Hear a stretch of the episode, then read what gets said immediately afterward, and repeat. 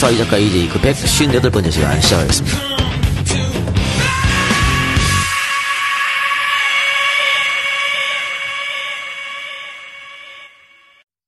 진안경감 진안경배 있는 그곳 김스팜 감주스 배주스 있는 그곳 김스팜 추석 선물 설날 선물 있는 그곳 김스팜 우리 모두 먹어봐요.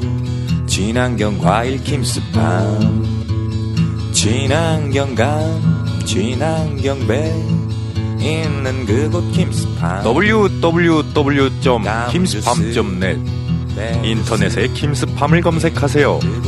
명절 선물은 역시 킴스팜에서 쪽이 품절될 수 있으니 서두르세요. 네, 오늘은 지난주에 화암 특집 2부를 하다가 중간에 도저히 몸 상태가 말이 안 와서 끝냈지 않습니까? 너 오늘도 똑같은 오늘 거 똑같습니다. 못 살겠습니다. 예, 오늘도 지금 똑같은 상태인데. 이거 어쨌든 2016년 보겠어? 이러다가 그러게 말입니다. 예, 똑같은 상태지만 뭐 열심히, 열심히 해서 오늘도 두 개 떠야 돼. 아, 음, 그렇지. 떠야 되는데 어쨌든 열심히 한번 해봅시다. 어, 지난 방송에서 네. 우리가 중국에 가서 한번 방송을 하겠다라는 네. 얘기를 듣고 네. 반응이 좀 있었어요. 네, 아니 뭐 당장 현금으로 지원해주겠다. 어 있었어요. 있었습니다. 어. 내가 됐다 그랬습니다. 아 그리고 우리 가는 데 중에 풍무양꽃이라고 있잖아. 네. 저기 구로 디지털 단지에 있는 거. 네. 거기 사장님도 우리한테 중국 가면 걱정하지 마시라고 항상. 그러면 말- 중국 통이지. 응. 그래서 그분도 굉장히 많이 얘기하셨고 뭐 근데 그분이 돈을 지원하려면 풍무양꽃이 뭐 사람들이 많이 가야지 뭐 방법 이 있나. 네. 그래도 여러 군데서 돈을 지원해 주겠다. 혹은 크라우딩 펀딩을 해라. 그런 의견이 많이 나와요. 아유 안 해. 됐습니다. 난, 난 반대야. 난 됐습니다. 어, 이- 거짓입니까 우리가? 아유, 그지 맞아. 이 작가 아시잖아요. 됐어. 우리 돈으로 할게요. 걱정하지 마요. 내 사비로 들여서 할게요. 다만, 야 건조절 그만 부려. 다만 이게 사실은 보통 이 정도 다큐멘터리 한 2주 이상 로케 해야 됩니다. 네. 그런데 이 정도 다큐멘터리면 10억 이상 들어가요.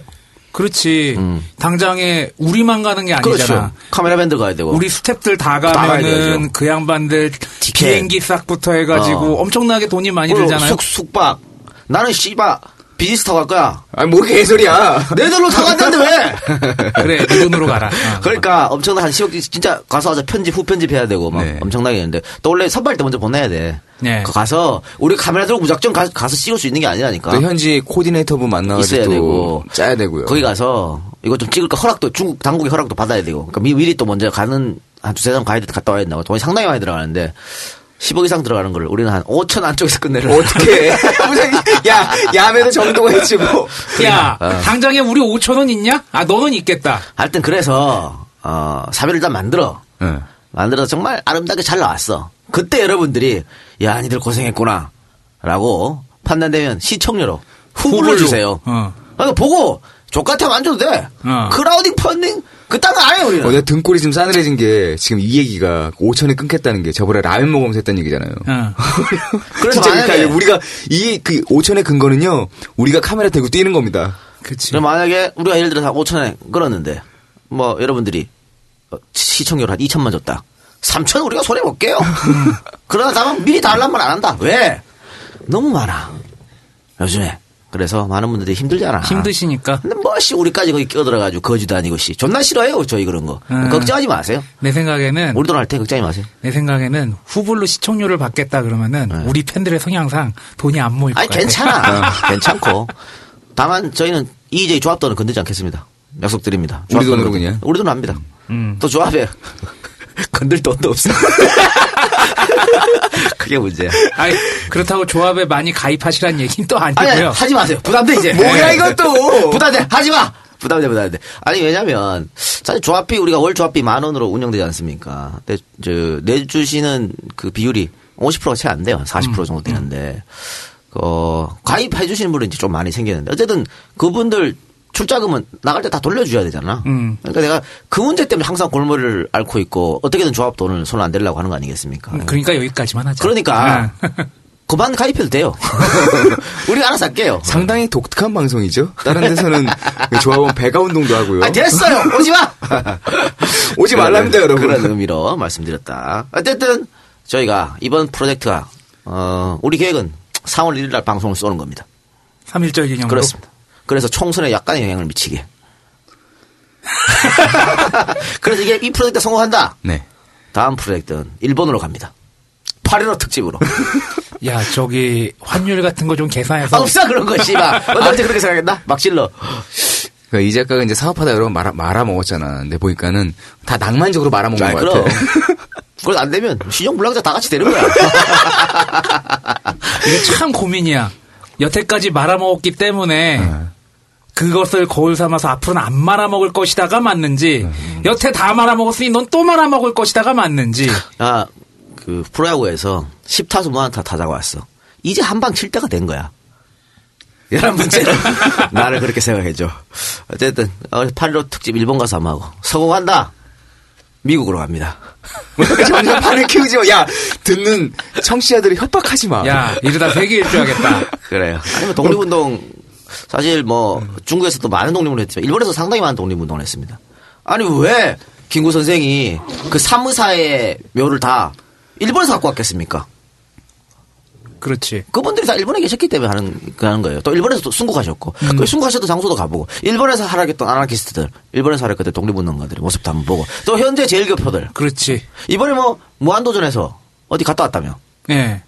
군도섬. 어 그래요? 예. 근데 아직 갔다-? 방송은 안 됐고요.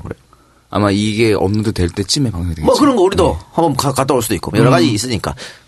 하여튼, 어, 1차 프로젝트 3월 1일. 이렇게 말해놓고 안 갈 수도 있어요. 예. 왜냐면 일단, 아, 2주 정도 시간을 제가 도저히 못 뺍니다. 그렇지. 예. 그래서 이거 쪼개 일주 일주 한번 갔다 오고 또 일주 한번 갔다 올까? 뭐 이런 이런 생각도 하고 야, 여러 가지 나는 외국 있으니까. 가려면 학교에 허락받고 가야 돼. 그러니까 그래서 저번에 라면 때 그랬잖아. 5천만 원 들고 어, 4박 5일 만에 끊자. 무슨 말도 안 되는 프로젝트요.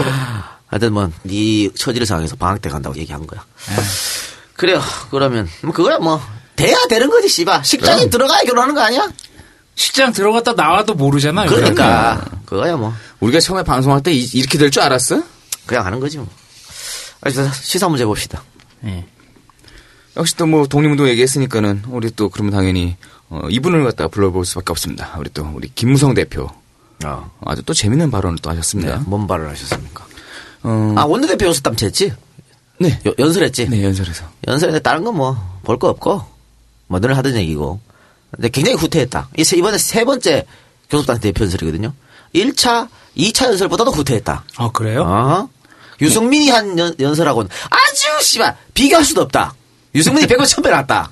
이런 말씀 드리고 그 지- 진짜 이제 한쪽만 데리고 선거를 치려고 그런 것 같아요. 보수주의자들만 데리고 그러면서 나- 연설 끝나고 나서 세파이프 발언했잖아요. 네. 어, 뭔 얘기예요, 그건 또? 쇠파이프가 없었으면 아, 3만 아. 달러 갔다. 아, 아. 그러니까 노조 때문에 3만 달러 못 갔다는 얘기잖아. 그렇죠. 우리나라가 이제 강성 노조 때문에 음. 기업들이 어, 제대로 활동을 못했다라는 취지로 발언을 했었죠. 그러니까 그게 이제 뭐냐면 결국은 음, 국민 분열 정책인 것이죠. 그 임금 피크제도 국민 분열 정책 하나 아니겠습니까? 근데 이것도 마찬가지야. 노조를 공- 집중 한개 타겟을 공격했잖아. 그럼 국민들이 알아서 그 노조를 공격해 주거든. 그리고 이 노조는 또이 노조와 이 노조를 찬성하는 사람도 반대할 거 아니야. 그래서 국민들끼리 싸움 붙이는. 음. 노조표는 필요 없다라고 하는 것이죠.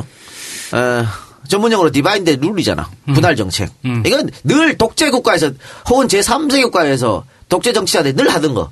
박정희의 저- 전담 마크 아니, 전담 특허 아니겠습니까? 요거 김무성이 또 그대로 따라하고 있는 것이다. 이렇게밖에 볼 수 없는 것입니다. 음, 그 글에 대한 댓글을 보니까 그런 얘기가 나오더라고요. 친일파의 후손들과 독재자의 후손들이 없었으면 국민소득 5만 달러 같다. 당연한 거고. 그런 얘기도 나오더라고. 아니 그래서 예를 들면 어 쇠파이프가 없어갖고 3만 달러 갖다 칩시다. 그럼 그게 뭐 중요하냐고 그게 3만 달러면 그게 누구 3만 달러야? 국민 3만 달러야? 한 대한민국 5% 내지 네. 1% 3만 달러야. 그렇죠. 지들이 다 빨아떼 챙겨가면서 말이죠. 2%에서 5%가 한 2만 9천 달러 먹고 살지 않을까? 맞습니다. 정확하게 제가 수치를 말씀드리면요. 5%가 대한민국 상위 5%가 전체 소득의 35%를 정도를 빨아갑니다. 음. 전체 국민 소득 35% 5%가 빨아가고 조금 넓혀서 10% 대한민국 상위 소득 10%가 얼마를 빨아가냐면 46% 정도를 빨아가요. 반 빨아가. 반 빨아가는 거야. 상위 10%가. 어? 그런데 무슨 씨발 3만 달러. 3만 달러 숫자 노름이야. 빈민들한테 도시 빈민들한테 혹은 서민들한테 아무짝에도 쓸모없는 겁니다. 그래도- 3만 달, 자, 네. 뭐 3만 달러면 예를 들면 씨발 우리 같으면 두 명 벌잖아. 우리 식구 나 나하고. 아이고. 6만 달러 내야 되는 거 아니야? 그치. 요 씨발 6만 달러를 벌어. 니네 집 식구에 예를 들어 아버지, 엄마, 누나 네 명 3, 40이 12,000달러를 1년을 벌어야 돼? 벌을 수 있어? 안 되지. 다 상위 5%가 빨아들이면서 12,000달러면 하나로 얼마냐? 1억 한 4천 되지. 못해! 아니 그러니까 지들이 다 빨아당겨 가면서 뭔 개소리를 하고 자빠졌나. 아니, 무슨 저기 70년대 무슨 산업 역군 해가지고 무슨 수출 금자탑 해서 어? 이 수치 갖고 국민들 호도하는 거랑 뭐가 달라요? 그러니까요. 그 3만 달러 아무 소용짜리도 없는 거야. 그러면서도 거짓말 했어. 무슨 어, CNN에서 네. 맨날 쇠파이프 날아다니는 모습을 찍어주는데 외국인 투자가들이 투자하겠냐? 거짓말입니다. 알고 봤더니 최근 7년 동안 CNN에서 한 번도 나온 적이 없답니다. 음. 그러니까 이 사람 머릿속에는 그냥 노조, 빨갱이, 폭력 집단 뭐 이런 거야. 게다가 또 김무성 대표가 아까 얘기한 대로 그 거짓말에 추가되는 허위 사실 하나 또 유포를 했죠. 네. 어, 이번에 얘기할 때 뭐 특정 기업들을 갖다 언급을 했어요. 뭐 콜트, 네, 콜텍, 어, 콜트는 네, 개새끼야, 그죠. 권총 회사야? 아니 그러니까 기타, 그러니까 기타. 브랜드입니다. 어. 아, 콜트 기타라고 있어요. 어. 어? 악기만 하는- 아니 회사가 콜텍 아니야. 거기서 만드는 기타가 어. 콜트라는 브랜드가 아, 있어요. 그래? 어. 네, 그렇습니다. 어, 근데 이거를 가지고 어, 강성 노조 때문에 회사가 망했다 라고 얘기를 했어요. 사실과 다릅니다. 2011년에 동아일보에서 이 사건을 가지고 어, 이미 허위사실 유포로 이게 허- 처리가 됐었어요. 법원에서. 그러니까 이걸 허위사실 유포가 된 거를 어, 허위사실로 법원이 판단한 거를 김우성이가 딱 물어가지고 얘기를 한 거죠. 아니, 뭐 연예인이 나 화장품 모델 써서 그 화장품 회사 망했다고 한 아. 것도 아니고. 그러니까 이 노동이란 거에 아무, 아무런 생각이 없는 사람이 지금 대통령을 하겠다는 거예요. 아니, 근데 이럴 수밖에 없는 게 아까 그랬잖아요. 상위 10%가 우리나라 전체 소득의 46%를 먹고 있다고. 그런데 막상 득표율을 보면은 50% 정도 되고 지지율 보면 40% 가까이 되거든. 예. 그러니까 10% 빼고 나머지 30에서 40%는 아무것도 모르고 그냥, 그냥 찍어준다는 거지. 거야. 그 사람들이 있기 때문에 이 사람들은 아무렇지도 않게 이런 얘기를 하는 거지. 그렇죠. 나도 그런 욕망의 욕망 덩어리들 사이에 낄수 있지 않을까라는 그런 바램 아닐까? 그게 잘못된 거야. 그러니까 지금 뭐 강성 노조니 귀족 노조니 그 노동자가 노동자를 욕하는 그런 사회 아닙니까? 어? 어, 뭐, 아니 그러니까 현대자동차 노조 매일 욕하지만 현대자동차 노조가 그만큼 했기 때문에 임금이 올라갔고 다른 사업체도 같이 따라 올라가는 그런 현재 그런 효과가 있었거든요. 그러니까 무조건 현대자동차에서 또 요즘 와서는 뭐 국내 내수의 부진의 원인이 노조 때문이다라는 개소리를 하고 있습니다. 음. 지네가 잘못하고 있는 거지. 물론 현대 노조도 욕 들어먹을 거리 있지. 어, 잘못한 거 있어. 어. 물론 있는데 그그 얘기 얘기 살건 아니고 어쨌든 근데 그 이런 노조에 대한 생각조차 김무성은 갖고 있지 않다라고 하는 것이고 아니 콜텍 같으면 사실은 지금 이게 처음에 이 처음에 일이 벌어진 게 노동자 38명을 일방으로 해고시킨 거 시켜버린 거거든요. 2008년도에 있었던 어, 이게. 있는 이게 아, 있을 수 없는 진짜. 일이에요. 그러면서 나머지 113명은 명퇴시켜 버렸어. 그 다음에 2차 해고, 3차 해고 쭉 나왔는데요. 결국은 법원이 어떻게 파- 판결했냐면 2심과 대법원에서는 해고 무효다 이런 판결을 내렸단 말이야. 그런데 그냥 공장 폐쇄하고 딴 나라로 톡겼지. 그딴 나라에서 공장 차린 거거든. 그러면은 피해 입은 거는 대한민국 노동자들인데 여당 대표라는 사람이 그따구 발언을 하고 자빠졌으니 어떻게 되겠습니까? 이거는 저는 그렇게 생각합니다. 물론 그 아침마다 다 보고를 받겠지만 기본적으로 이런 대표쯤이 되면 옆에 보좌관들이 많이 있잖아요. 보좌진들이 있잖아. 그러면 사실관계가 됐던 내용이 됐던 좀 잘 꾸며서 줘야 되는 거 아니에요? 아니 난 그리고 우리나라 법도 이해가 안 가는 게 해고가 무효가 됐으면은 당연히 복직이 돼야 되는 거 아니에요? 원상복구 시켜야 되는 거 아니야? 아니 그러니까 회사가 말을 안 들은 것이죠. 예. 뭐 장장의 대학들도 사립대학들 특히나 교수 해직한 다음에 그 무효 소송에서 이기면은 복직 안 시켜주거든. 안 시켜줘요. 예. 대법원 판결이고 지랄이고 없어. 그게 뭐 어떻게 가능한지 난잘 모르겠어요, 솔직히. 그러니까 참 족 같은 게요. 그 사주들. 그게 뭐 주식, 주식회사가 됐든 뭐가 됐든 이 사주들은 회사가 내 거야. 그리고 대학도 마찬가지예요. 이 대학이 내 거야. 마음에 안 들어? 야, 폐쇄. 문 닫아. 안 해. 이런 마인드가 팽배해 있는 기본적인 마인드가 바뀌어야 되는 게 뭐 이 작가도 예전에 마- 말했지만 주식회사다 그러면은 오너 소유가 아니거든 그건 그때부터 그리고 대학들 같은 경우에도 교육재단이 되거나 그랬으면 그거는 사립대학이더라도 개인 소유가 아니잖아요. 아니 그럼 나라에서 돈을 받지 말든지 그러면. 음. 그러니까 그게 앞뒤가 좀 안 맞는 거지 뭐. 아까 제가 뭐 5% 상위 5% 상위 10% 얘기를 했는데 어느 정도 될것 같아요 상위 5%가 상위 5%는 우리는 평생 가도 만나지 못할 것 같은데? 얼마 정도 벌것 같아요? 상위- 1, 1년에 1년에? 그래도 한 뭐, 드라마에서 나오는 것처럼 한 뭐 몇십억 벌고 그러지 아니에요. 않을까요? 그냥 임금 소득만 따져서 1억 180만 원이거든요. 어, 그래? 예, 상위 눈에 5%가. 보이는 범위네요, 그러면. 보여? 아니, 그럼 뭐 개새끼야 이렇게 보이냐? 드라마에서 보면 그런 사람 개새끼 있잖아. 1년에 천만 원도 못 버는 게 씨발 1억 눈에 보인다고 지랄. 나는 그럼 그렇게 돈 많이 버는 여자를 만나겠어, 이 개새끼야. 그거 좋아. 그러면 눈에 보여. 어. 그러니까 상위 5%가 그 정도 수준인데 뭐 꿈의 연봉 아니에요? 억대 연봉이면? 아 그럼요. 근데 일반 노동자들이, 그러니까 오히려 노조를 욕하는 노동자들이 자기가 그런 자리에 있을 올라갈 거라고 생각한다고 바라는. 그러니까 언젠가 내가 그 위치에 올라 갑의 갑의 위치에 올라갈 테니까. 어? 그래 지금 이 을들을 공격하는 거지. 자기도 을인데 이게 이제 일배 논리 아니겠어요? 음. 그러니까 이제 오히려 가난한 사람들이 부자를 뽑는 그것도 똑같은 거거든. 내가 언젠간 부자가 될 수 있다는 생각. 어? 어, 그래도 부자들이 사기는 안 칠 것이다. 이런 생각들. 바보들, 부자들이 얼마나 더 빨아당겨 가는데. 예. 그렇지. 그걸 모르는, 몰라니까 이런 일이 벌어진 것 같습니다. 물론 모든 부자들이 나쁘다라는 전제하고 말씀드린 건 아니지만, 뭐, 그렇게 쉽게 될 수가 없겠죠. 그 사람들 경, 그 견고한 틀은 저희가 진입하기가 너무 어려울 겁니다. 그러니까 김무성 이런 발언들은 결론 짓자면 한 번도 노동을 해본 적이 없잖아요. 김무성이. 그렇지. 땀 흘려 일해본 적이 있어, 지가? 버스 요금 모르는 거랑 비슷한 아. 똑같은 거예요. 땀은 저기 뭐 개고기 자실 때나 좀 그때나 흘렸겠지.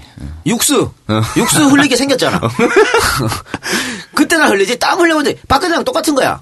어디 한번 월급 받아본 적 있어? 없지. 없잖아. 그럼 그 사람들이 어떻게 사는지 모르잖아. 모르잖아. 공감 능력 떨어질 거 아니야. 떨어지잖아. 그래서 이런 발언이 나왔다. 보고 아까 제가 모두에 어, 김무성 대표의 원내 대표 원내 교- 교섭단체 대표 연설이라 말씀을 드렸는데 핵심적인 것은 다른 거 다 필요 없고 교과서였어요. 국- 역사 교과서를 국정 교과서로 하겠다라는 말도 안 되는 택도 없는 참 근데 얘는 고집은 있다. 아니 그걸 이렇게 하려고 김무성이 몇 년부터 계속 준비한 거야. 그죠. 어. 준비한 건데 저는 음, 역으로 해라 이 개새끼들아 이런 생각도 듭니다. 개싸움 한번 해보자. 어, 그러니까 사실 이거 제가 어제 진짜 나타났다 들어보니까 도정환 의원 나왔었거든요. 네. 도정환 어. 의원이 나와서 하는 말이 이게 뭐 법률로 정하지고 그런 게 아니래요. 공표 시행이래. 그러니까 정부가 하겠다 그러면 할 수밖에 없는 거야. 어 막을 방법이 없다는 거야. 그냥 한다는 거야. 그래 깜짝 놀랐네. 이거 뭐 그럼 국회의원 투표 아 그런 것도 없대. 그럼 다만 그럼 기간 동안 오래 준비한 이유는 있을 거 아니에요. 어, 옛날 여론을 보는 거지 아, 계속 간 보고 계속. 간- 계속 간 본 거예요 시뮬레이션도 했을 거고 음. 그런데 이렇게 저는 이- 얘들이 이렇게 강하게 나와가지고 공표하고 시행하잖아요 그럼 역 반드시 역풍 분다고 봐요 이 문제는. 그러니까 예전에 제가 한번 말- 말씀드렸습니다만 노무현 대통령 탄핵될 때 제가 제발 탄핵되라. 제발 탄핵했다 그랬잖아요. 음. 그렇게 해야 뒤집을 수 있다고. 이번에도 저는 그런 촉이 와요. 제발 국정교과서 해라.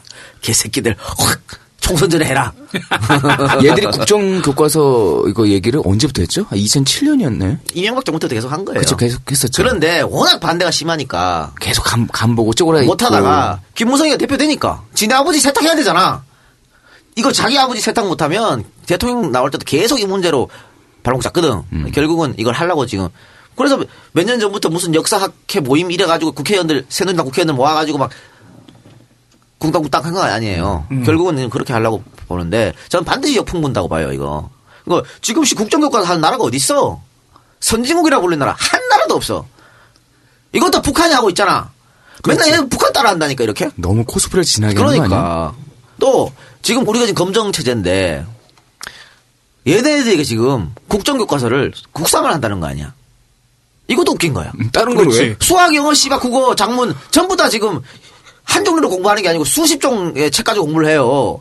근데 수학, 영어 이런 건 다 괜찮은데 그렇게 해야 되는데 오직 국사가 안 국사만. 된다는 이 논리가 앞뒤가 맞냐고. 그렇지. 걔네들은 논리가 역사 교육은 바르게 해야 되고 혼란을 주지 않기 위해서 국가가 지정하는 공통의 교육을 해야 된다라고 얘기하지만 과연 그게 될까? 그러니까 만약에 난 국정교과서가 만들어져도 우리나라 역사 교사들이 바보입니까? 음. 절대 그 교과서들이 안 할 거라고. 아. 그리고 뭐 수능에 필요한 건 학 저기 가서 배우라고 그래야지.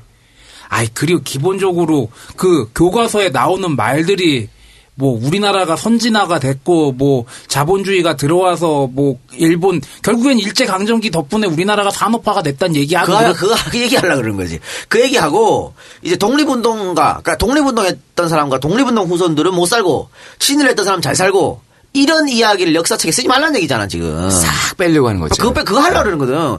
김무성이 집안이 그따구 집안이니까. 어? 그럼 우리 아빠를- 가네다 집안이 그런 집안 아니야, 가네다. 어, 싹 지워야 될 거 아니야. 아이 그리고 요번에 암살 못 봤나?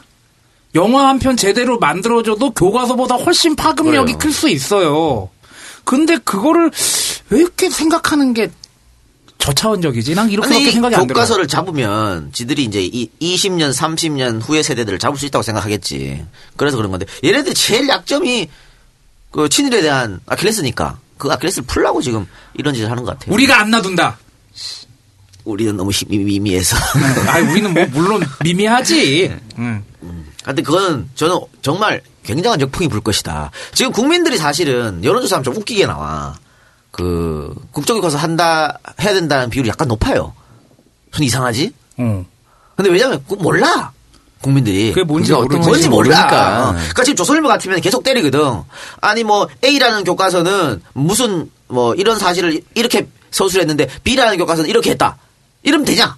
이런 식으로 선동한다고. 그러니까 들- 들으면 그럴싸하거든. 어 국사 그렇게 하면 안 되는데 애들 수능 치는데 그럼 어떡하지? 그럴싸하잖아. 이래서 넘어가는데 대학 교수들 또 국사 시- 저, 저 중학교 고등학교에서 국사 가르치는 선생들 다 싹 다 거의 다 반대하거든요. 그래서 이거 제대로 여론전을 펼쳐지면 국민들이 반드시 들고 일어난다. 그래서 저는 이큰 역풍을 받을 거라고 봐요. 아이 그리고 그런 문제는 수능에 안 내면 되잖아. 뭘 그걸 그렇게 어렵게 생각해. 내고자 하는 새끼들이 있, 있으니까 뭐 그런 거겠죠. 그러니까 그 의도가 뻔히 나오는 거 아니에요. 근데 결국은 얘네들이 하고 싶은 것은 어 맨날 김무성이가 하는 말이 자학사관 좌파가 가르치는 자학사관이라고 말하잖아. 그러니까 우리가 우리는 역사를 제대로 청산 못 해가지고 어 친일파들 떵떵거리고 살고 독립운동가 후손들은 어렵게 살고 이게 자학사관이라는 거거든. 어? 아 그러니까 돌아버리겠네 씨발. 우리가 친일파라고 흔히 사람들이 친일파, 아니 그래 매국노라고 얘기하는 아. 사람들이 대한민국의 정통성을 지키는 사람들이라고 생각하기 때문에 우리 대한민국의 정통성을 지키는 사람들을 공격하는 것은 자학사관이다. 이런 식의 논리가 나오는 거지. 아. 그렇죠. 그거 그거예요. 근데 그래서 이제 이렇게 가르치면 안 되고 긍정의 역사를 가르쳐야 된다. 지금까지 좌파들은 부정의 역사를 가르쳤다 했거든. 이 병신 역사가 뭔지를 몰라요. 역사의 부정과 긍정이 어딨어? 그럼 역사는 하나의 진실이고 그 해석하는 걸 각자 하는 거예요, 각자. 아니 그리고 이제 우리도 기성세대에 들어갔잖아요. 기성세대가 가장 잘못하는 게 내가 볼 때는 기성세대에 대한 공격을 못 받아들이는 거야. 기성세대가 자기 잘못한 게 뭐 있다라고 인정하면 그 사람들의 권위도 높아지거든. 어. 오히려 그리고 기성세대들이 자꾸 긍정적인 마인드, 넓은 마음씨 그런 거 얘기해요. 그게 뭐야? 다 자기네들 잘못한 거 덮으란 얘기 아니야. 자기네들 비판 못 받아들이겠다는 거 아니야. 그게 뭐 하는 짓이야? 그 이제 꼰대가 되는 거예요. 그치 꼰대화라고 어. 통칭을 하죠. 이제. 아, 난 진짜 생각하는 게 정말 노력해야겠다 싶은 게 곱게 늙어야겠다. 그렇죠. 아니 지금 어른들 맨날 그러잖아. 취직 못하고 이렇게 했는데 존나 욕하잖아. 니들이 열심히 안 해가지고 열심히 하면 이렇게 얘기하잖아. 이, 이 사회를 취직 못한 사회를 자기들이 만드는 거 아니요. 그 애들 잘못이 아니잖아요. 그렇지. 그리고 지금 취직해가지고 한 2, 3년 있다가 혹은 5년 있다가 결혼하려고 결혼할 수 있나? 옛날 못하잖아. 옛날이랑 다르잖아. 못하는 걸 누가 만들었어? 이 부동산 값을 누가 이렇게 튀었는데? 아니, 태어나서 학교 다녀보고 대학교 들어가 보니까 사회가 이런 걸 뭐 어떻게 하라고. 그걸 왜 다 젊은 다. 세대들한테 책임을 전가시키냐고. 우리는 그나마 나. 그치 우리는 그 막줄이었죠. 우리 그나마 어. 낫고 우리 밑에 세대들이 진짜 좆빠지게 지금도 고생하고 있는 거죠. 어떻게 얼마나 불쌍합니까? 예? 참 안 됐어요 그런 거면. 어쨌든 국정교과서 문제는 절대 있어서는 안 되는데 좀 지켜봅시다. 저는 왠지, 왠지 할 것 같지 저는 않냐? 반드시 역풍이 불어온다고 봅니다. 이거는 이거 문제 아주 심각한 거거든요.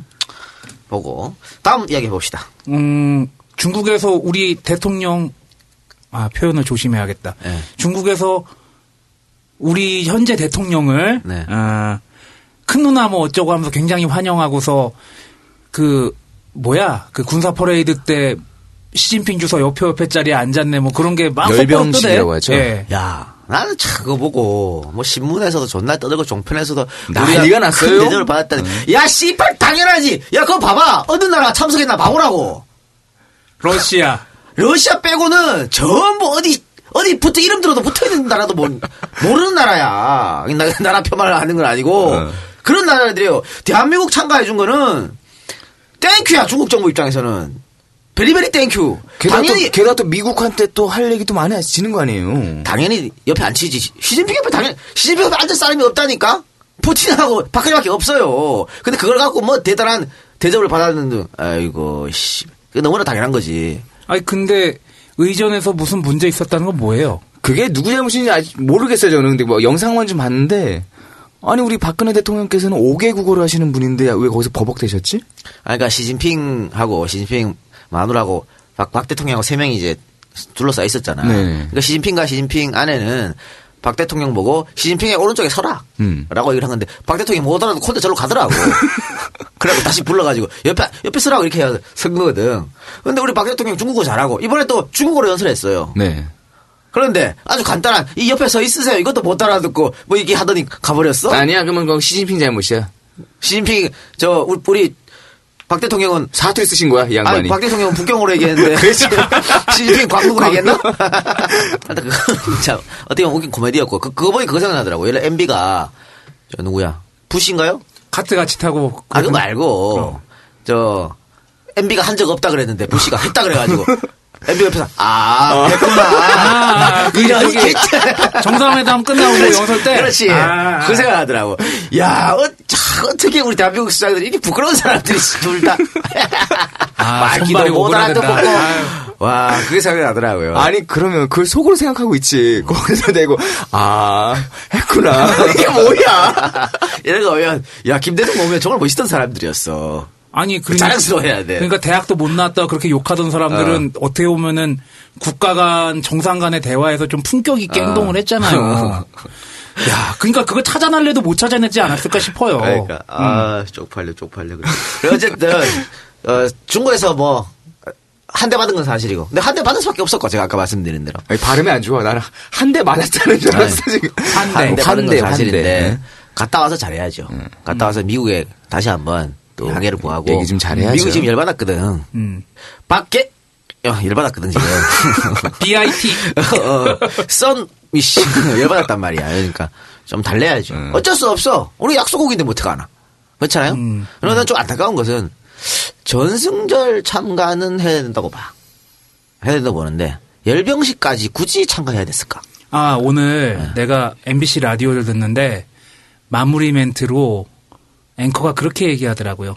중국의 오성 홍기에는 6.25 때 돌아가신 우리 전몰되신 장병들도 장병들의 피도 묻어 있는 거라는 걸 잊지 않았으면 좋겠다고. 적국 아니야. 그치.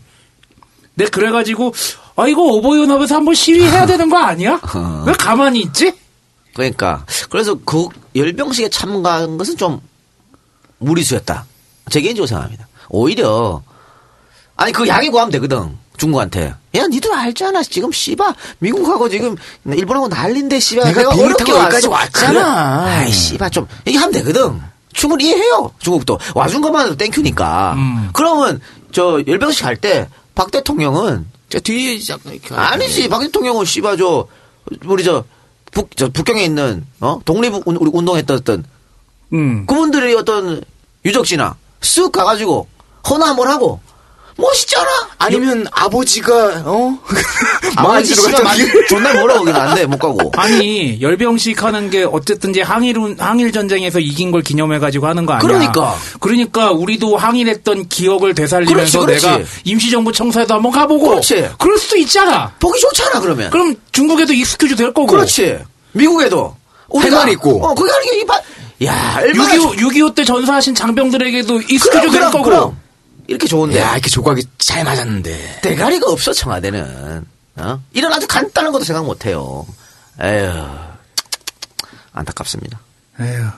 대가리는 없고, 무슨, 뭐, 사람 같은 건 몇 개 있겠죠. 다른 얘기 음. 야당 얘기해야지 네. 이제. 어, 요새 또 야당이 슬슬 시끌시끌해지기 시작하고 있어요. 음, 손학규가 다시 등판해야 된다는 얘기가 나오고 있고. 아휴. 그리고 천정배 신당론이 계속해서 불을 지피고 있고 뭐 천장배 신당은 천장배 신당 만들 거예요. 만드는데 문제는 누가 들어가느냐지. 거기에 아. 천점에 혼자 갈 수는 없잖아. 좆되는 거지. 거물급 인사 제가 봤을 때는 어렵다. 사실 예전에 안철수 신당 만든다고 막 그랬잖아요. 네. 제 안 된 이유가 가장 큰 이유가 뭔지 알아요? 사람이 없었으니까. 안철수 혼자 다할 어, 수밖에 거물급 없잖아. 인사가 못 안 들어왔으니까.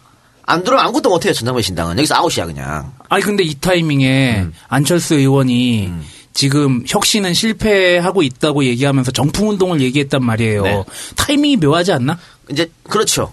이게 지금 거의 비슷하게 맞물려 가잖아. 천정배 신당 만든다 그러고 아, 박영선하고 김한길이 손학규 모셔야 된다 그러고 이 와중에 안철수가 그런 말을 했단 말이지. 사실은 아직 그 끝나지도 않았거든요. 그 뭐야 김창건 어, 혁신 혁신위원회가 뭐 마무리된 것도 아닌데 혼자 그냥 실패했다 규정해 버렸어. 아니 그러면 자기가 하든가 하라 그랬잖아 그때 안 한다 안 한다고 했다가 왜 그 지금 와서 이 얘기를 하냐? 결국은 내 존재감을 과시하는 거죠. 이런 거를 갖다 이제 어그로 끈다라고 얘기를 하죠. 아, 우로라고 하면 너무 나쁜 표현일 수도 있고 존재감을 과시한 건데 왜 그러냐면 내 존재감을 과시할 지금 기회가 없어. 다른 게 아이 또 요소가 없으니까. 거기에다가 그 국정원 그 해킹 프로그램 논란도 갑자기 북한에서 뭐 어. 한것 때문에 쑥 들어가 버렸지. 쑥 들어가 버리고 이게 타이밍을 못 잡고 있는 것 같아요. 그렇기 때문에 내 존재감을 과시하기 위해서 어쨌든 라이벌인 문 대표는 계속해서 신문지상을 장식하고 TV에 나오잖아요. 관심을 끌고 있잖아. 지- 지지도가 떨어지든 말든. 그런데 안철수 대표 그게 안 되기 때문에 이런 이렇게라도 대립각을 세울 수밖에 없어요 지금. 제가 안철수 의원께 감히 한 말씀 드리면은 제가 임용이 안 돼가지고 고생할 때 가장 많이 들은 얘기는 이겁니다. 조급해하지 말아라. 아 이거 시간 많아요 안철수는.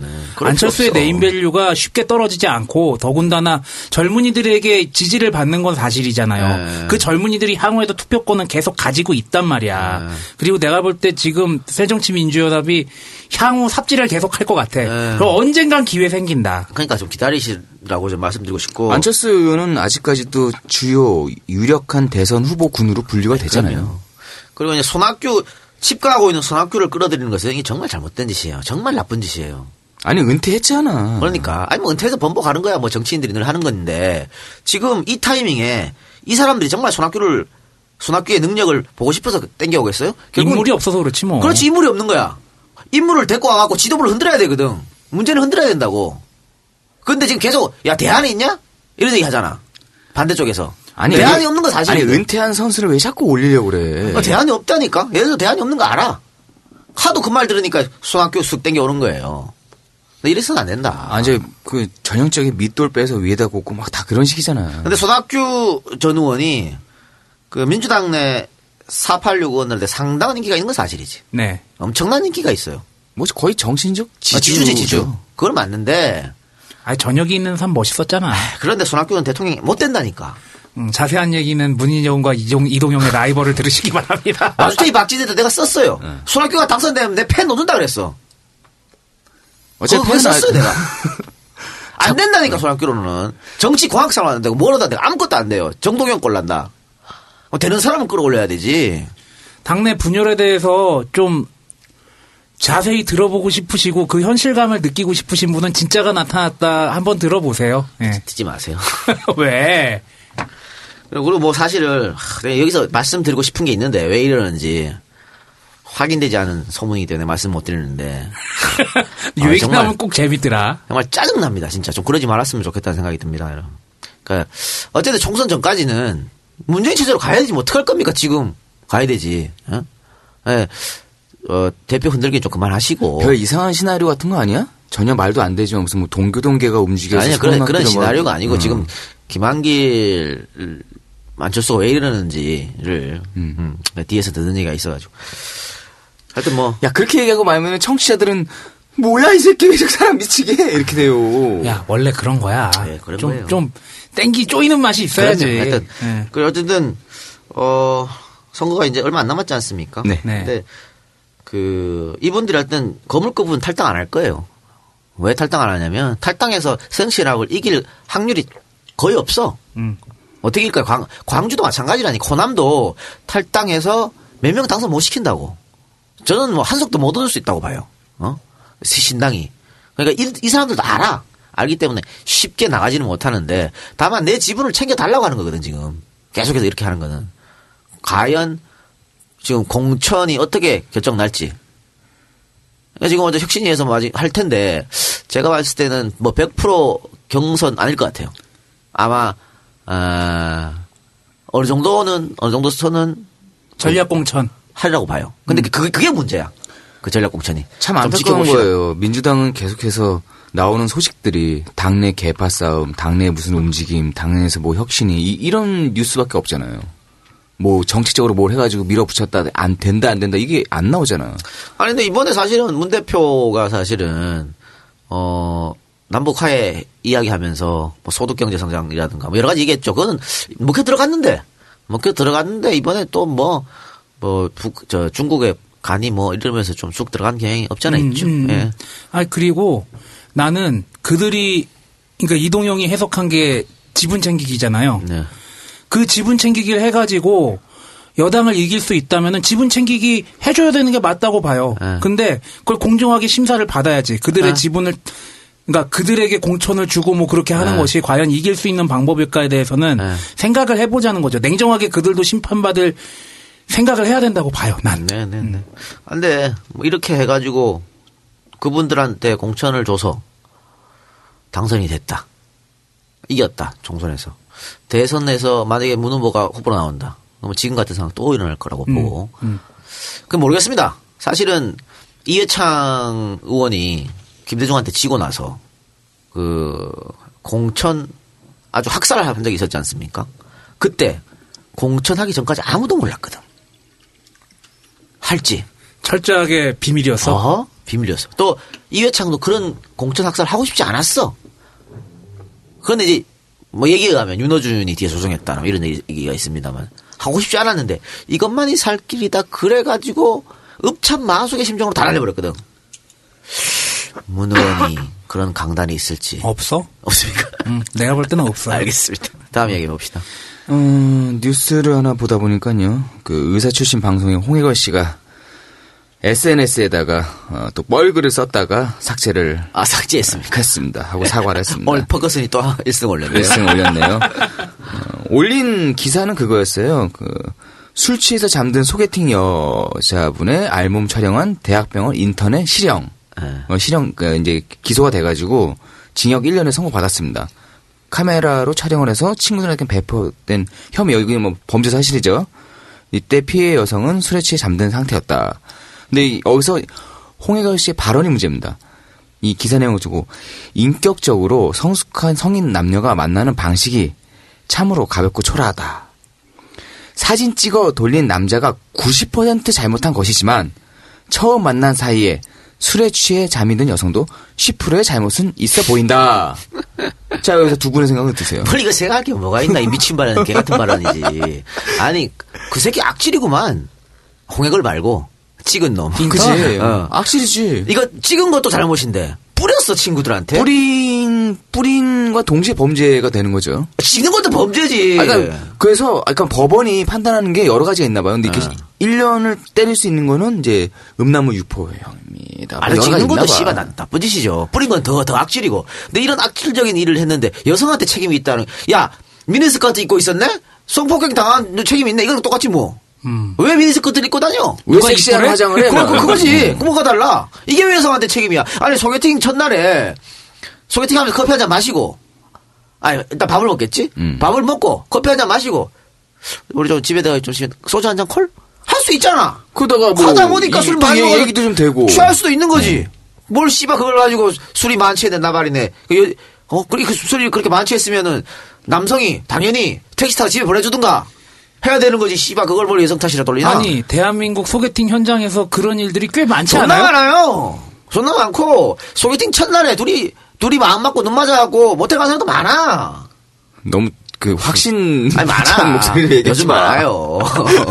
아 그게 뭐 어쩌라고 근데 그게. 그러게. 근데 이게 이 같은 경우에는 여성이 원치 않았는데 강제로 데려가갖고 사진 찍고 했다는 거 아니야. 그럼 100% 남자 잘못이지. 왜 여기 여자 잘못이 있어? 아니 뭐 원했던 원치 않았던 그 이제 홍해교 씨 얘기는 그거지. 어, 이 사진 찍어 돌린 남자가 90% 잘못했지만 어, 술을 먹고 잠든 여성도 10% 잘못이 있다. 여자가 뭔 잘못이 있어요? 아, 그러니까. 뭐 찍어달라고 그랬어? 이말 같은 소리를. 아유, 나는 홍해걸 언제부터 이, 이 사람이 참이안 양반도. 여러 가지 또 이 화마에 많이 시달리는. 있죠. 라고 생각했던 게 언제냐면 토론에 한번 나와가지고 그 금연 금연에 대한 토론이었거든요. 금연에 대한 토론이었는데 자기는 담배 피는 걸 이해를 못 하겠다는 거야. 어? 아니 건강을 생각해서 끊고 담배 필 시간에 운동 같은 거 하면 되지. 어? 왜 스트레스를 담배로 해소하냐 이거야. 이 사람도요 밑바닥 인생을 몰라. 야, 너가 다 존나 뛰고 힘들어 죽겠, 죽겠는데 소주 한 잔 담배 한 모금이 그게 스트레스 해소지. 운동 같은 소리하고 자빠졌네. 그래 돈 많은 사람들이야 nice shot 하고 그래! 공 핑 날아가면 뭐 스트레스가 풀릴 수도 아. 있지. 그 이, 이, 이 얘는 그런 걸 모르는 거야. 한 번도 겪어본 적이 없어, 지 주위에서. 늘 위에서만 살아봤거든. 그러니까 그런 발언을 아주 쉽게, 아주 쉽게 하는 것이죠. 그러니까 이 사람 봐요. 기저에 깔린 생각이 무서운 생각 아니야. 어떻게 아니 나 욕을 장전했다가 내가 볼 땐 이동용 홍해걸 씨가 이동용한 소송을 걸 것 같아. 뭘, 뭘걸 내가 뭐라 그랬는데. 밑바닥 인생을 모른다 그런 얘기하면서 허위사실 유포다 뭐 그렇게 얘기하면 어떻게 하려고 그래. 어, 이 사람 같은 역시. 돌다리도 두들겨보고 건너야 돼. 아, 이 박사 참. 그래요. 됐어, 공약을 얘기하고 싶지 않아. 예. 그렇게, 그렇게 살아, 그래. 더 가벼운 얘기하자. 그럼 네. 남성남 코미디언 남성남 씨가 원로 별세하셨습니다. 코미디언 남성남 예. 씨가 이제 별세를 하셨습니다. 아, 성남이 형. 왔다리 갔다 춤, 참. 음. 남성 남성남. 그 남성, 남철 남성남. 남철 음. 남성. 그 남철 랑선랑 두 사람 다 이제 돌아가시 고인 되셨고. 아 그런가? 남철, 네, 남철이 먼저 돌아가셨어요. 아, 그래요? 네, 돌아가셨고. 이번에 왜 김상순 씨 돌아가셨다 했잖아. 네. 수사반장. 수사반장에 이제 그 어, 수사반장 빼고 다 돌아가셨어. 그래서 최불암 씨가 아, 그 그, 조경, 조경환 씨도 돌아가셨나? 조경환 씨 돌아가셨잖아. 어, 남성훈 씨. 돌아가신 건 알고. 어. 그 최불암 씨가 그러더라고. 이제 나만 남았다고. 최불암만 남은 거다 돌아가셨어. 참 인생 무상이다. 헛헛한 뉴스죠. 얼마 전까지 그 케이블 TV에 광고 같은 거 뭐 080 몇 번에 하는 그런 광고에 김상순 씨가 이 물건 많이 사세요 하고 나왔었단 말이야. 아, 그러니까 남성남 씨도 돌아가시기 일주일 전까지 무대에 섰답니다. 갑자기 돌아가신 거야. 근데 여든 두 살인가 네 살인가 그렇던데. 자- 제가 네 살로 기억하고 어. 주무시다가 돌아가셨대요.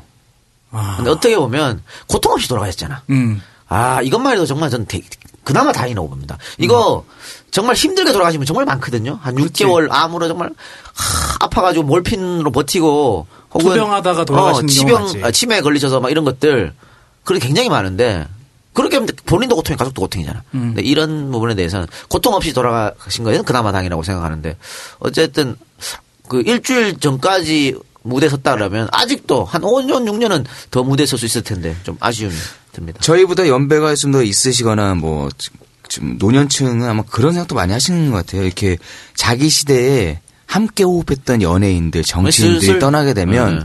거기서 오는 그치. 상대적인 네. 그 외로움? 외로움, 상실감 뭐 이런 게 있겠죠. 좀 아니 크지 않을까 싶어요. 우리가 이런데 최보람 씨나 그렇죠. 우리가 밑으로는 다 형이라고 부른다는 구봉소 씨. 그렇지, 그렇지. 아직 살아 계신가? 그 봉서 형 아직 살아 계시지. 아, 야, 봉소, 봉소 형도 형이야?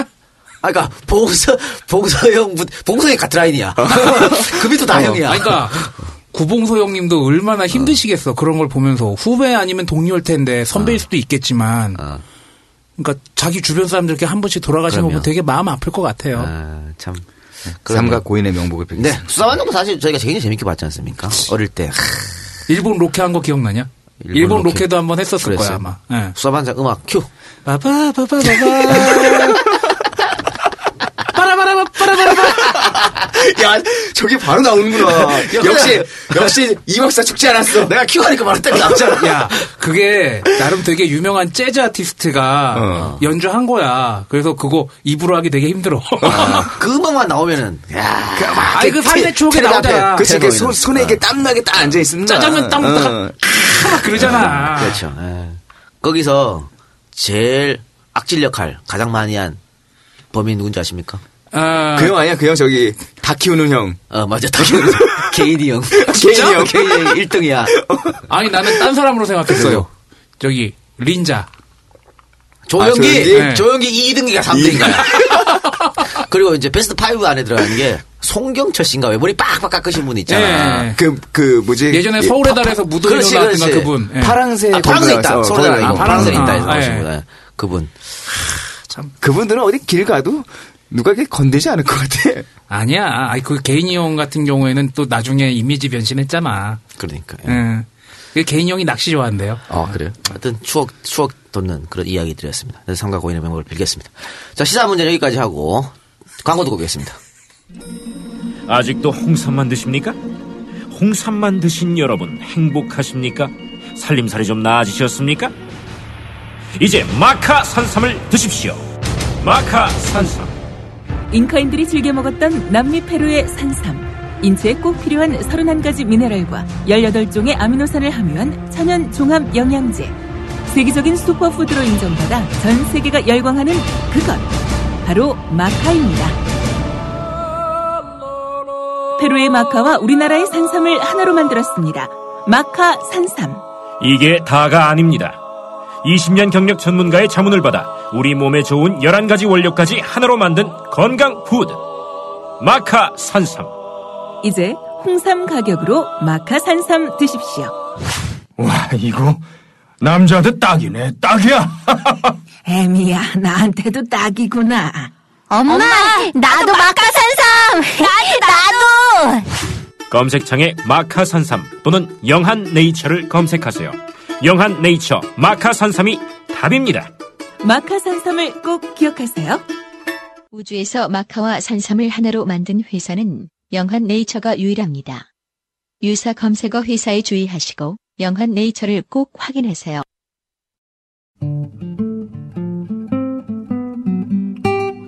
소고기 한우 다 똑같은 거 아닐까? 아닙니다. 여기 안티마블링으로 건강하게 키워진 네이처오다 유기농 한우 이화를 위한 이유식 분쇄. 정말 맛있는 스테이크와 로스용 등심. 가족이 함께 즐기는 샤브샤브. 그리고 유기농 황소곰탕과 멋진 카드에 메시지를 담아 보내는 유기농 한우 선물 세트까지. 이제 단 한 번을 드셔도 건강한 이야기가 있는 네이처오다 유기농 한우와 함께 하세요. 이제 단 한 번을 드셔도 건강한 이야기가 있는 네이처오다 유기농 한우와 함께 하세요.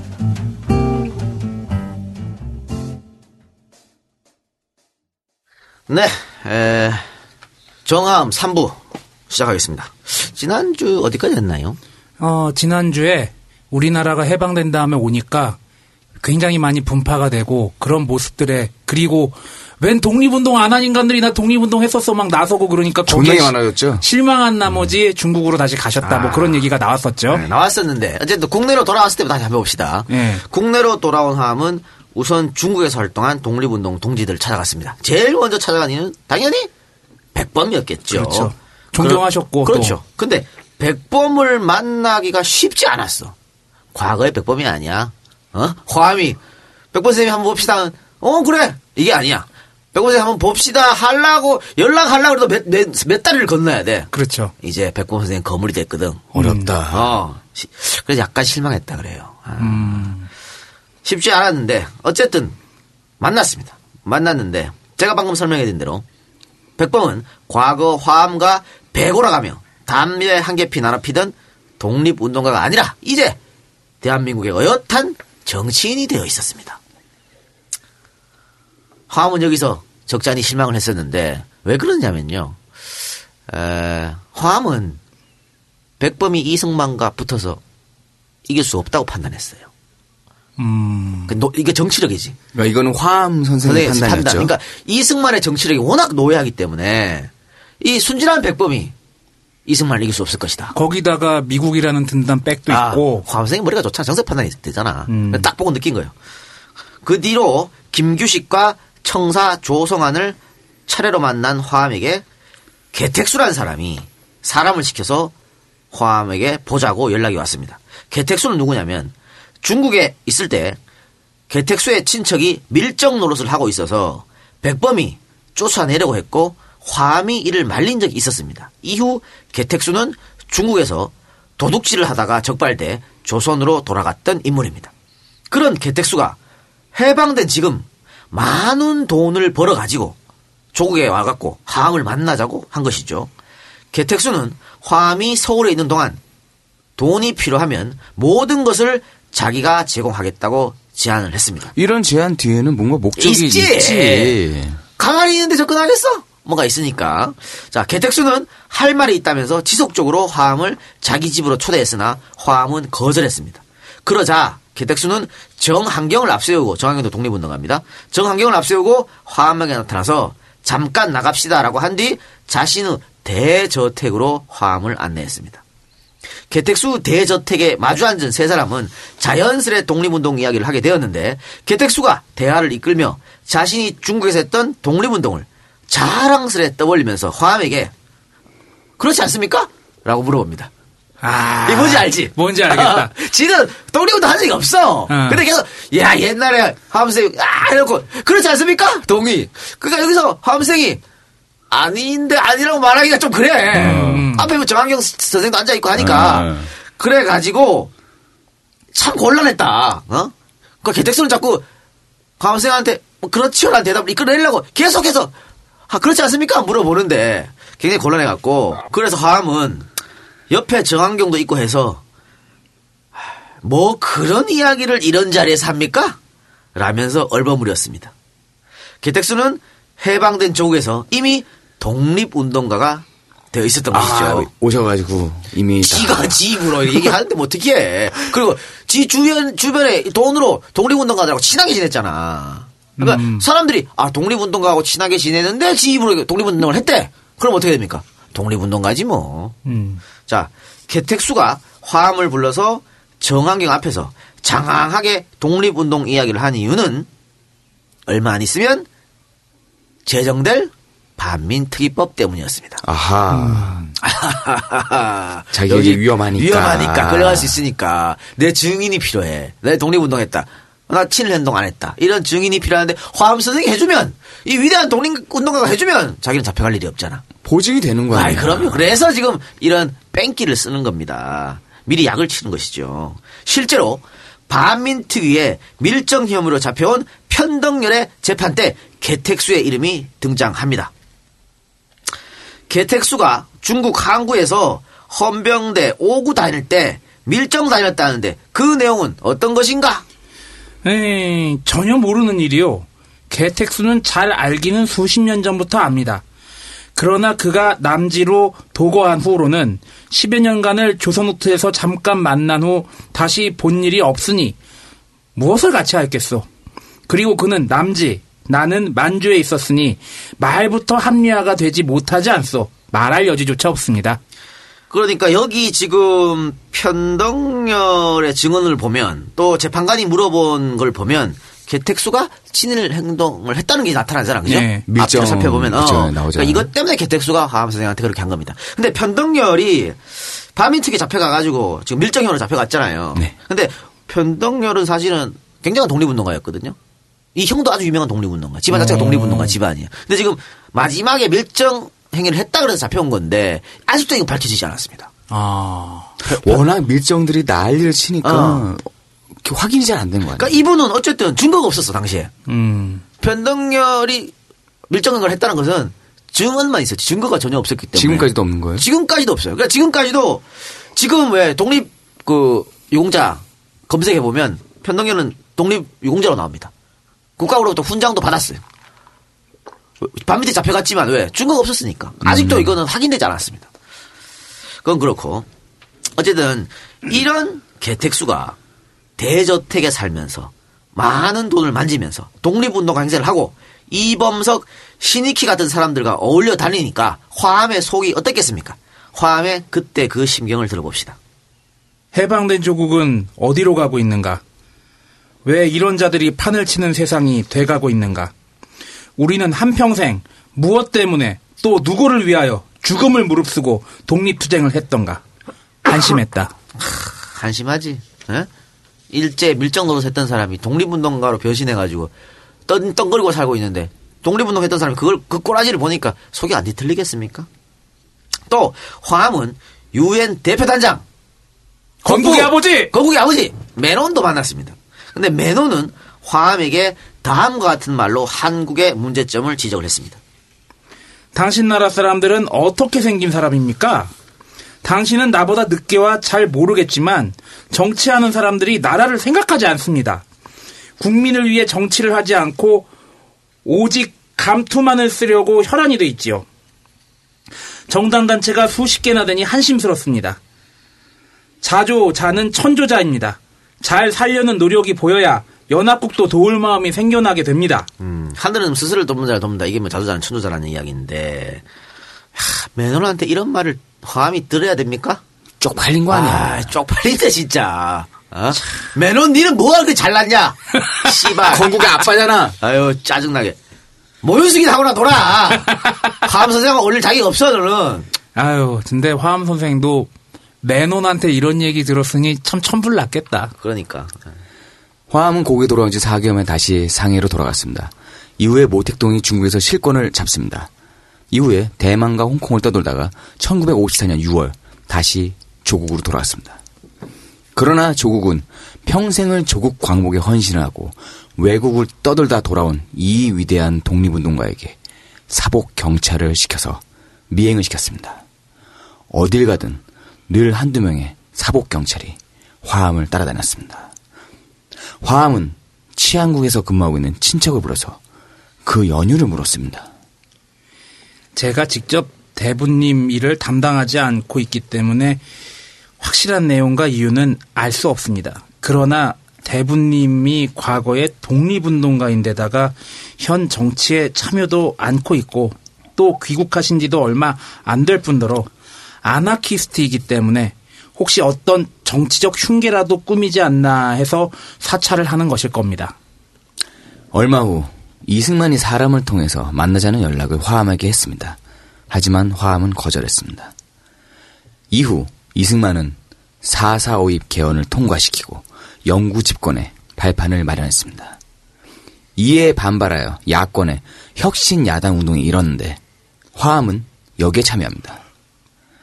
화암의 생각은 혁신 정치를 한다고 모인 사람 가운데 이념적으로 동화될 수 없는 길을 걸은 사람도 있으니 정치 노선을 먼저 뚜렷이 한 후 당을 만들자는 이른바 선 이념 후 창당이었습니다. 그러나 조봉환 선생의 생각은 달랐습니다. 조봉환 선생은 현 단계에서 정치 사상을 가지고 의견의 일치를 기할 수 없으니 당을 먼저 만든 후 정치 노선을 결정하자는 선 창당 후 이념이었습니다. 조봉환 선생의 말입니다. 화암 선생이 주장하는 대로 이념 설정을 먼저 기하려면 신당 발종은 100년 하청입니다. 정당은 전치단체지 사상연구단체가 아니지 않습니까? 나는 내 입장을 굽힐 수 없습니다. 이렇게 싸웠는데요. 뭐, 똑같잖아요? 지금이랑 비슷한 것 같은데? 똑같이, 똑같지 뭐. 그리고 저 우리 87년도에 김대중, 김영삼 뭐 할 때도 선 후보 단일화, 후 통합, 선 통합, 후 후보 단일화. 맨날 이런 거 가지고 지지고 볶았어. 늘 똑같은 거지 뭐. 아유. 참. 화암은 결국 조보암과 갈라섰고 조보암은 진보당을 창당을 했습니다. 그리고 얼마 후 조보암 선생은 이승만의 정적으로 찍혀 무고하게 사형 판결을 받고 형장의 이슬로 사라졌습니다. 만일 화암이 조봉환 선생과 함께 진보당을 했더라면 그도 조봉환 선생처럼 혹은 다른 진보당 간부들처럼 형장의 이슬로 사라졌거나 간첩 낙인을 받아야 했을 것입니다. 이런 거 보면 갈라진 것처럼 것이 뭐. 아, 역사의 아이러니네. 뭐 진보연합 얘기 나오고 아까 그러지 않았나? 그 저기 그 천정배 의원한테 뭐 접근했다 뭐 그런 썰이 있지 않았나? 아니, 그 진보, 진, 저, 지금 뭐야. 어디야? 정의당을 픽두로 해가지고 정의당 빅토리에서 예. 나머지 다 합친다 그랬는데. 그건 뭐 나쁜 건 아니라고 봐요. 음. 통진당 저렇게 쪼개지고 나서. 에휴, 참, 한숨만 나오네. 1958년 12월 24일로 가보겠습니다. 다음 대통령 선거를 1년 3개월 앞두고 이승만 정부는 대통령 선거에서 승리하기 위해 보안법 개정을 시도합니다. 개정안의 내용은 보안법의 적용 범위를 대폭 확대하고 헌법기관의 명예를 훼손하거나 허위 사실을 적시 유포하는 행위도 처벌 대상으로 하는 한마디로 지맘대로 조져법이었습니다. 당연히 야당 의원들이 반대하고 나섰습니다. 그러자 이승만은 국회 경호권을 발동 300명이나 되는 무술 경위를 동원합니다. 그래서 야당 의원들을 끌어내서 지하실에 감금하고 여당 의원들끼리 국회를 열어서 법안을 날치기로 통과시켰습니다. DNA는 속일 수 없네요. 노무현 대통령 탄핵 때 똑같이 이렇게 했죠. 무술 경관들 동원하고 다 끌어내고. 아유. 이것이 이른바 이사 보안법 파동이라고 불리는 사건이었습니다. 정화암 선생은 이승만의 이런 행동에 분노했습니다. 자유당 정권의 부정부패와 독재체제는 갈수록 횡포를 거듭하여 한국의 민주주의는 구제불능이라는 극단적인 표현까지 튀어나왔으며 이 모든 것이 1960년 대통령 선거를 겨냥한 자유당의 장기 집권을 위한 독재체제 구축에 있었던 만큼 국민은 이를 결코 용납할 수 없었다. 자유당 정권에 반대하는 모든 행동을 국가보안법으로 규제하려는 인권 탄압의 전주곡으로 들으면서 죽음만을 기다릴 국민은 결코 아니었다. 그래서 이에 저항하는 단체를 하나 만드십니다. 그것이 바로 민권수호 국민총연맹, 줄여서 민총이라고 일컬어지는 것이었습니다. 예, 예. 그 서슬프런 이승만 시대 때. 아니, 조봉암 날아가는 거 봤잖아요. 네. 이런 거 만들고 쉽지 않거든. 아, 역시 독립운동가의 기질이 있어. 1959년 1월 결성된 민총은 보수 혁신을 가릴 것 없이 야당과 제야 세력의 반 이승만 통일 전선과 같은 성격의 조직이었습니다. 이런 게 들- 필요하다. 잘 우리가, 우리가 들으세요. 제일 좋아하는 반새누리가 아니야. 그 반새누리. 잘 들으세요. 가릴 어. 것 없이 뭉치자고. 무성근 대표가 하는 것도 이거 아니에요. 음. 그러니까 제발 좀 우리도 싸우지 말고 좀 뭉치자고. 다 뭉쳐가지고 어. 일단 쟤들부터 엎어내 놓고 어. 그 다음에 또 거기서 또 나누면 되잖아. 그러니까 아 문재인이 뭐 어떻고 박원순이면 어떻고 안희정이면 어떻고 이재명이면 어떻고 안철수면 어때요? 새누리 많이 되는 거 아니야? 저는 그렇게 생각합니다. 뭉쳐서 아니 절차대로 뽑아가지고 뽑힌 사람 밀어주자는 건데 그거 뭐 어려 그게 왜 왜 힘드나? 왜 이렇게 다들 조급해서 그런 거 아닐까? 근데 만약에 자기들이 원하는 사람이 안 뽑히면 또 아 나 지지 안 해. 이럴 수 아, 이게 짜증나는 거죠. 아니 새누리당 쪽은 자기가 안 된다고 하더라도 이권을 위해서는 뭉치잖아. 걔네는 욕망에 충실하잖아요. 우리의 이권은 저당이 안 되는 거잖아. 그렇죠. 그럼 뭉칠 수 없나 좀? 그러니까 1959년에 했잖아요. 이렇게 참 선조들 볼라치 없다. 예. 화암은 민총의 지도의원으로 참가했고 민총의 대변인이 바로 김대중 전 대통령이었습니다. 화암과 김대중의 만남입니다. 아, DJ 빠. 아, 야 민총의 대변인 젊은 대변인 아니야? 어? 눈에 지금 총기가 확 들어왔습니다. 아 까까지 죽어가더니. 이후 4.19 혁명이 일어났고요. 화암은 혁신계인 사회대중당의 발기인으로 참여하여 1960년 7월 29일에 열린 제5대 총선에 고향인 전북 김제에 출마하셨습니다. 상대 후보는 민주당의 조한백이었습니다. 하, 이 조한백이 누구냐? 경력을 하나만 소개시켜드리겠습니다. 대동신문 전북 지사장이었습니다. 내가 대동신문을 만들어서 빨갱이를 때려잡고 그렇지. 그 대동신문이 이 대동신문이야. 어? 이종영이었나? 이종영이지. 어? 그럼 뭐 됐잖아. 말 다 했던 거 아니야? 아유, 이런 분이랑 독립 유공자인 화암 선생이 붙었습니다. 화암의 출마에 김제 시민들은 큰 호응을 보냈습니다. 아, 당연하지. 당연하지. 이에 위기를 느낀 조한백, 민주당 중앙에 지원 요청을 했고요. 곽상훈이 지원자로 김제에 내려갔습니다. 곽상훈도 사실은 굉장히 대단한 정치가고 또 위대한 독립운동가입니다. 음. 네. 그러니까 이 사람을 아, 자기가 지금 독립운동가랑 싸우고 있으니까 같은 독립운동가를 위해서 불러와서 좀 도와주세요 한 거야. 같은 당이니까 뭐. 미랄과 쭉정이는 구분해야지. 에이. 곽상훈은 정화암의 사상을 이렇게 공격했습니다. 정함은 무정부주의자입니다. 공산주의의 사촌쯤인 무정부주의자에게 이 나라 정치를 어떻게 맡기겠습니까? 색깔론이죠. 아는 놈들이 더 하다는 말이. 나오는 거예요. 이에 대해서 화암 선생은 이렇게 반격했습니다. 나는 곽상훈 씨가 위대한 정치가인 줄로 여겨왔습니다. 그런데 그 위대한 정치가가 무정부주의는 공산주의의 사촌쯤 된다고 말했다니 그동안의 이 나라의 정치 작태를 가히 짐작할 만합니다.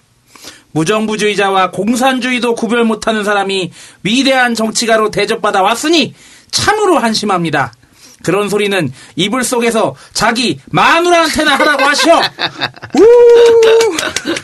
유권자 앞에서 그런 소리를 하면 곽상훈이도 꽤 무식한 사람이구나 하는 말을 들을 뿐입니다. 시원하게 먹이셨네요. 이런 걸 나는 문 대표한테 바라는 거야. 아, 이런 발언. 야, 들으면 사이다처럼 쑥 내려가잖아. 마누라한테 내려가서 이불 속에서. 씨. 아이고, 시원하네. 아이고, 시원하네. 시원하네. 선거 판세는 화암 선생에게 유리하게 돌아갔습니다. 조한백의 선거 담당자도 졌다고 시인할 정도였습니다. 선문장이 졌다고 하면 이건 끝난 뭐. 건데. 음, 그러나 선거 막판 역시나 고무신 투표, 막걸리 투표는 물론이고 고무신 투표 뭐예요? 아니, 이거는 뭐, 70년대까지 있었죠. 이게 쓱 지나가면 고무신 한 장 주면서, 어. 저 조한백 부탁해요. 뭐 이런 거. 막걸리 한 잔 쓱 사주면서, 조한백 부탁해요. 이런 거. 이, 그때는 뭐, 불법도 아니었어. 그렇지. 고무신을 이렇게 자루에다 다 메고 다니면서 아니 뭐 저기 포대가리도 하는데 뭐. 그러니까. 에휴, 씨. 고무신 투표, 막걸리 투표는 물론이고 정화함은 공산당이다. 정화함은 죽었다. 라는 소문까지 퍼지면서 판세는 뒤집혀졌습니다. 왜냐면 이걸 사실관계 확인하는데 시간이 좀안 되지. 걸리거든요. 옛날에 TV가 있어, 뭐가 있어. 인터넷이 있어. 어. 결국에 화암 선생은 선거 자금 부족, 조직의 열세, 경험 부족으로 인하여 40%를 얻는 데 그쳐서 59%를 얻은 조한백에게 패배했습니다.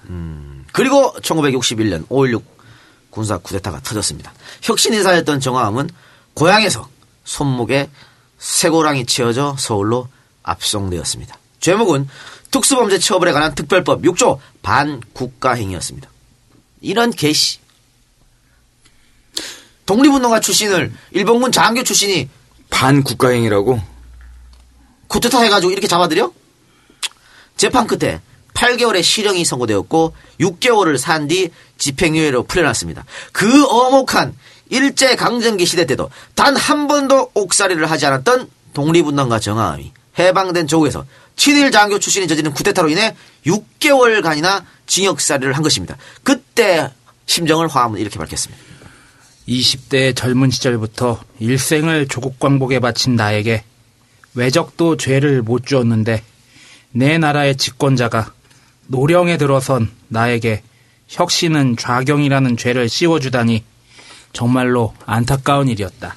아, 이게 뭐 노독술한테 뺨 맞은 약산 선생의 마음. 약 선생이 3일 똑같은 밤낮으로 거죠. 울 수밖에 없는 그러네요. 이유가 여기서 또 이게 똑같은 되네요. 거예요. 그래도 약산 선생은 빵에는 안 갔잖아. 음. 화암 선생은 빵에 갔잖아. 참 돌아버리겠네. 아니, 내가 한번 기회 있으면 얘기하고 싶었던 게 보통 뭐 5.16 혁명이라고 얘기하는 사람들 있잖아요. 네. 군인은 혁명을 할 수 없어. 아이씨, 아 위로부터 혁명이 어디 있어? 대 말이 돼 그게? 말도 안 되는 거고 군인 자체가 혁명하면 안 되는 거고. 그렇지. 군인 사전에서 혁명이란 말은 없어야 돼. 당연히. 아니 그럼 이- 박정희가 한 행동이 혁명이라고 하는 것은 뭐 공과 가를 뭐 나눠서 얘기하자. 그래도 박정희가 경제 발전한 거 아니냐. 그래서 혁명이 되려 그렇게 하는 거거든. 그렇다면 지금 누가 군인이 음. 박근혜 내려와 쿠데타 이렇게 해갖고 내려보내고 한 4만 달러를 올렸어. 한 20년 동안 한 만달, 복제해가지고. 만달러도 올렸어? 어 올렸어 4만 달러 올렸어. 아, 그래, 역으로. 그러면 씨발 그게 혁명이 되나? 아니, 역으로 진보적인 생각을 가진 군인이 지금 정권 못, 못 두겠다고 그래서 어. 쿠데타 일으킨 다음에 4만 달러를 그렇지. 올렸어. 그때 가서 그들은 과연 뭐라고 얘기할까? 그러니까요. 말 같지 않은 소리를 하고 쩍빠져야지. 에, 이때 이렇게 감옥에 잡혀갔을 때 나이가 화암 선생이 66이었습니다.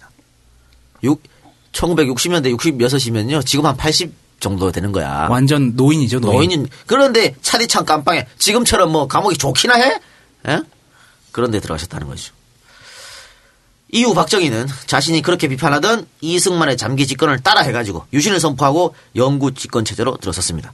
이에 화암은 유신이 있은 3개월 뒤인 1973년 1월에 장준하, 양일동, 김홍일, 윤재슬 등과 더불어서 유신 체제를 반대하며 민주통일당을 창당하고 유신 철폐, 민주헌정 복구, 개헌청원 100만인 서명운동 등 민주화 운동에 앞장섰습니다.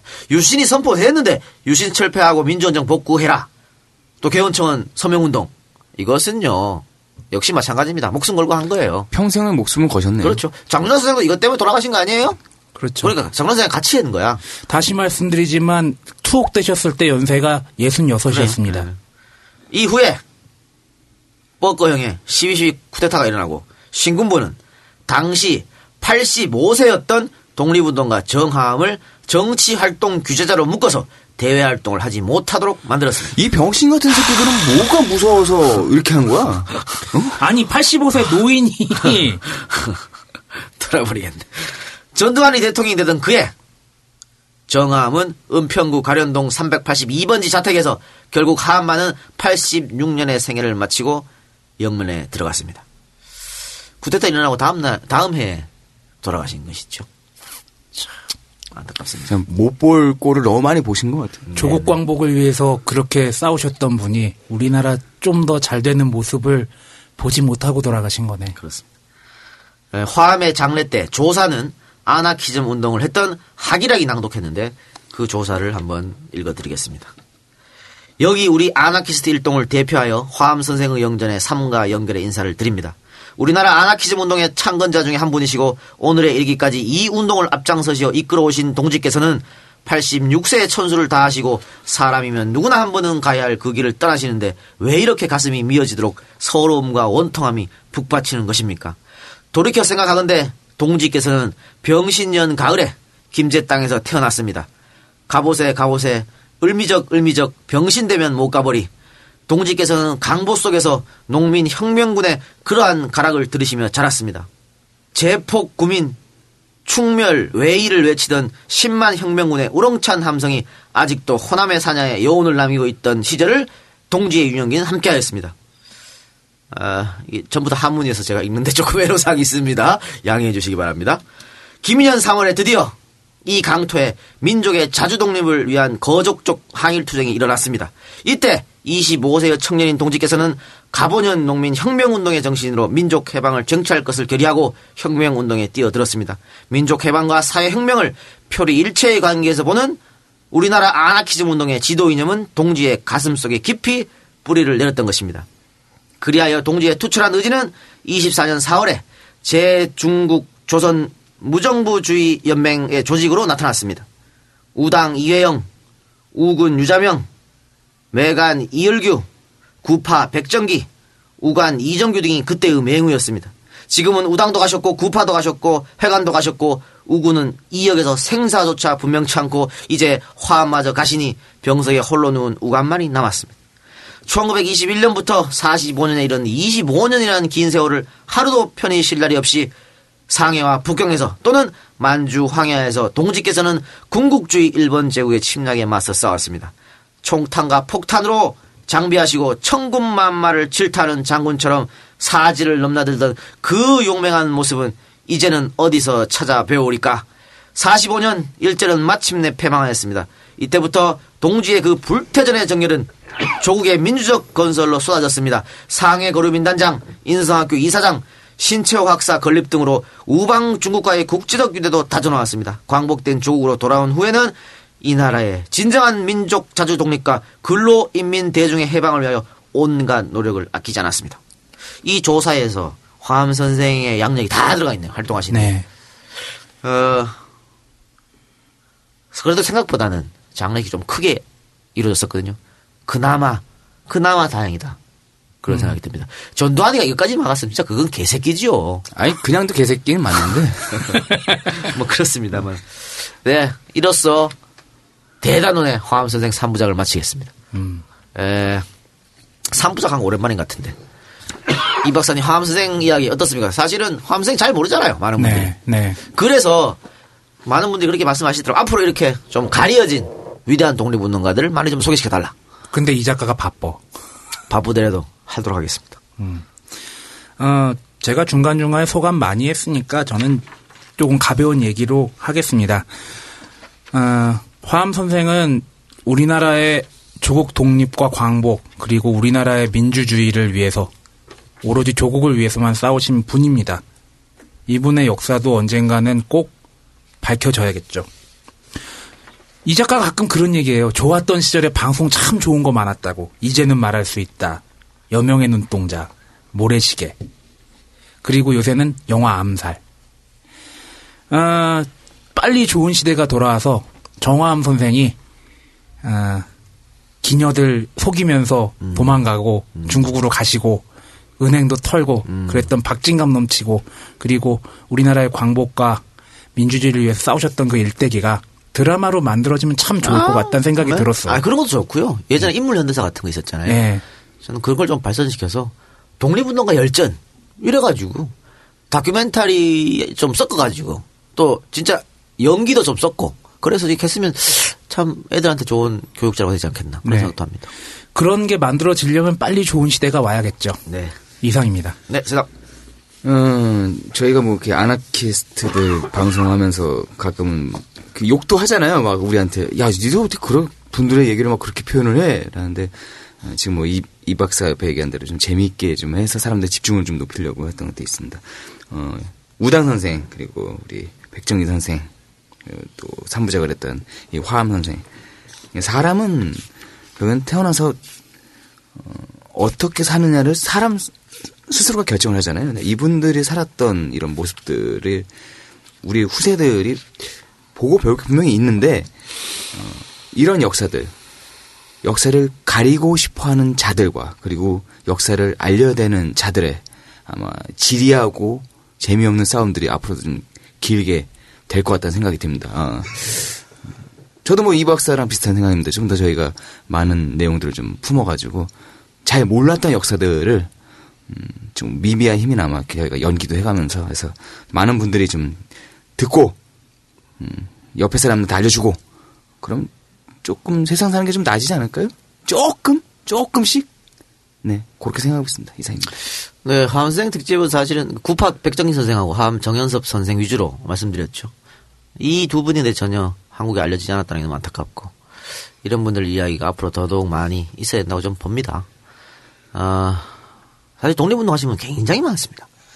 수- 손에 뭐 수- 꼽- 꼽을 수도 없죠. 엄청나게 많은 분들이 계신데 그분들의 노력으로 그나마 우리가 살고 있지 않나 이렇게라도 생각 들고 뭐 백정희 선생도 마찬가지고 정현섭 선생도 마찬가지고 그냥 자기 목숨 내놓고 살았지 않습니까? 그러니까 이분들이 어떻게 만든 조국인데 지금 유정자들이 그 역사를 다 없애려고 하니까 너무 안타깝고요. 단재 신채호 선생의 역사를 잊은 민족에게는 미래가 없다. 너무나 당연한 명제를 다시 한번 강조하면서 우리 방송 마치도록 하겠습니다. 자, 엔젤 펀딩 소개해주고 이번 방송 마치겠습니다. 제공 박상용 이상입니다. 네, 오늘 저희가 두 개를 녹음합니다. 지난주에 두 개 녹음한다 했잖아. 그래서 158, 159회를 하는데요. 어, 158회 정연섭 특집 3부 들으셨을 텐데, 조금만 더 기다려주시면 곧바로 저희가 159회 하판락 특집을 올려드리겠습니다. 친일파입니다, 이 사람은. 이제 어, 이 박사가 모드를 바꿉니다. 욕하는 모드로. 아, 더 열받을 것 같아. 아, 잠시만 기다려주시면 159회 바로 업로드 해드리겠습니다. 고맙습니다. 고맙습니다.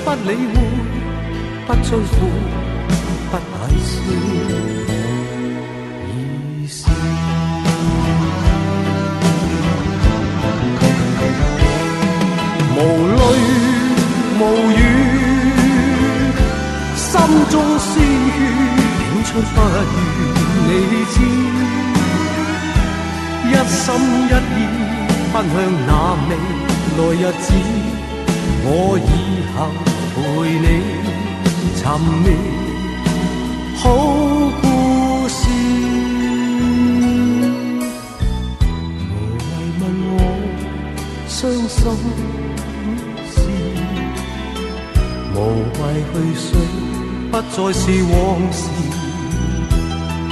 有时有阵时不得已中间经过不会知不会知。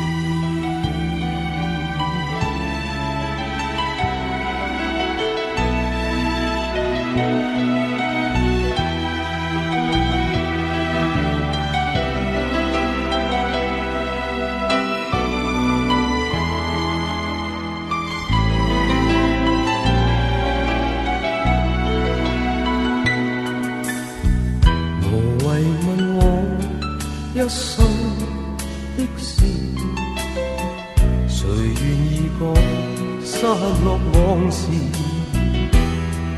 有情無情，不要問我，不理会，不追悔，不解释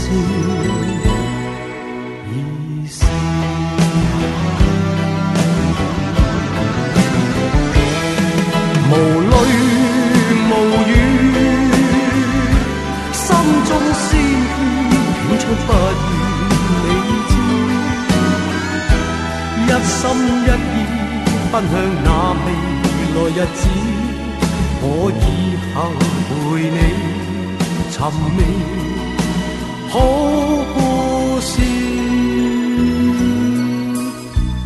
无谓问我伤心。事，无谓去想，不再是往事。有时有阵时不得已，终究经过不会知。